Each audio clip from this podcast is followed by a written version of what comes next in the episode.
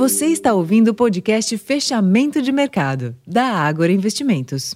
Olá, investidores. Eu sou Wellington Lourenço, aqui do time de Research. E como era amplamente esperado pelo mercado, a principal agenda do dia não trouxe surpresas. Na decisão de política monetária dos Estados Unidos, o FONC, de maneira unânime, manteve as Fed Funds no intervalo de 5,25% a 5,5%.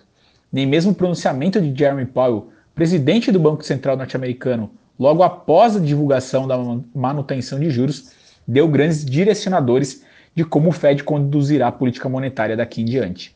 O discurso da autoridade monetária manteve os sinais de uma postura de cautela, monitoramento dos dados e de que o próximo passo está totalmente em aberto.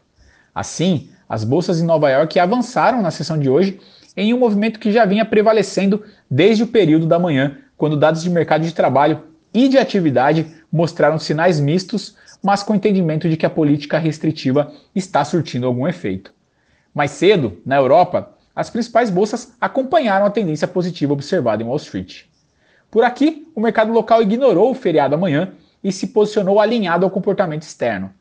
A alta que se mostrou presente desde o começo do pregão, na esteira de resultados do terceiro trimestre, ganhou maior tração após a decisão de juros dos Estados Unidos, levando o Ibovespa às máximas do dia já próximos do fechamento dos negócios. Ao final da sessão, o índice tinha alta de 1,69%, cotado aos 115.053 pontos, e um giro financeiro de quase 25 bilhões de reais. No sentido contrário, o dólar teve queda de 1,36% aos R$ 4,97. Também alinhado ao comportamento dos treasuries, a curva de juros no Brasil teve queda em praticamente todos os vértices.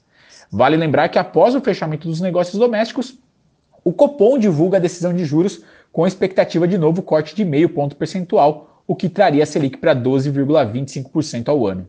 Além disso, as atenções estarão voltadas para o comunicado que acompanhará a decisão, com o intuito de identificar se os dirigentes do Banco Central indicarão alguma mudança no, ri no ritmo de cortes após o aumento de incertezas com o cenário internacional e a possível mudança na meta fiscal. Bom, pessoal, esses foram os destaques desta super quarta-feira. Eu vou ficando por aqui. Desejo a todos uma excelente noite, bom feriado e até sexta-feira.